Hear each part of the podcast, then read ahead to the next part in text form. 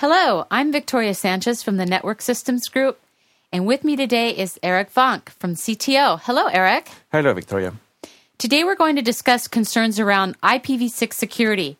Eric, could you tell the audience is IPv6 more secure than v4? Actually, Victoria, we cannot say that v6 is more secure than IPv4.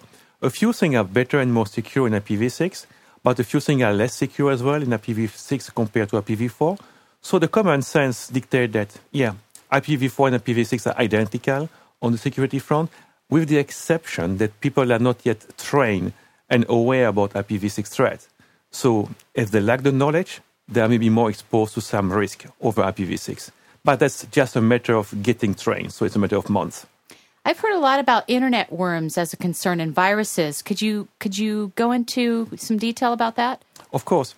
Some people claim, for instance, IPv6 is more secure than IPv4 just for these worms and viruses. As you know, some worms were propagating by selecting a random IPv4 address and trying to attack this target. It, of course, doesn't go the same way in IPv6. There are so many IPv6 addresses that selecting a random IPv6 address and trying to attack it will bring you to nowhere. There will be nobody there. But it's not because people worms cannot propagate anymore over random IPv6 address that it will go to a safer mode. Because worms and viruses still propagate over email, and you don't care whether you propagate an email over IPv4 or IPv6. That's the same. So basically, worms and viruses are the same for v6. Okay, why would why would you care about v6 security while your network is only running v4? Oh, interesting questions.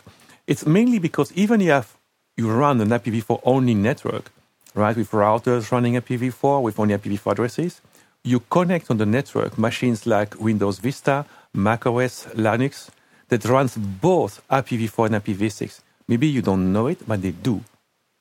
And then it basically means that you are sharing the fate or the security posture of your IPv4 stack and your IPv6 stack. Your machine are connected in your IPv4 network, but as it is running on IPv6 already, I mean the machine, people adjacent to him can attack this machine over IPv6. So right now, even if your network is only running IPv4, you do need to protect your IPv6 access as well. How can I se- secure uh, my v6 network? Do I need any type of special security devices? Actually, what you do exactly for v6, what you are doing right now for v4, so it means you use firewall enforcing a security policy. You use IPS, like the Cisco IPS, which supports IPv6 since November 2008, or you use Cisco Security Agent, you use IPsec and SSL VPN. So all the tools that you are using for IPv4, you should use them as well for IPv6. And you need to really ensure that the security policy are identical in IPv4 and IPv6. If you select to get an IPv6 security policy which is weaker, which is less secure than IPv4, then an attacker will attack you over v6. So you need really to have the same security policy, both for v4 and for v6, enforced by the same devices. You recently wrote a book on IPv6 security. What's covered in that book? It's mainly a book that I wrote with Scott Hogg. This book is about, it's targeted to people already aware about IPv4 security issue.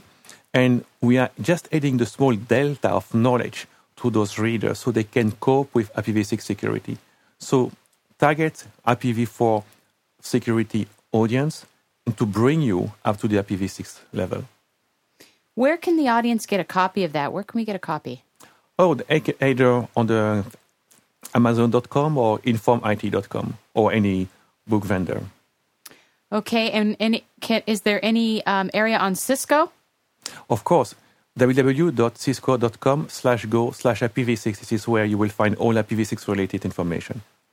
Okay, and for those that are interested in any other type of IPv6 information, please check out our website at cisco.com slash go slash IPv6. Thanks everyone for tuning in today.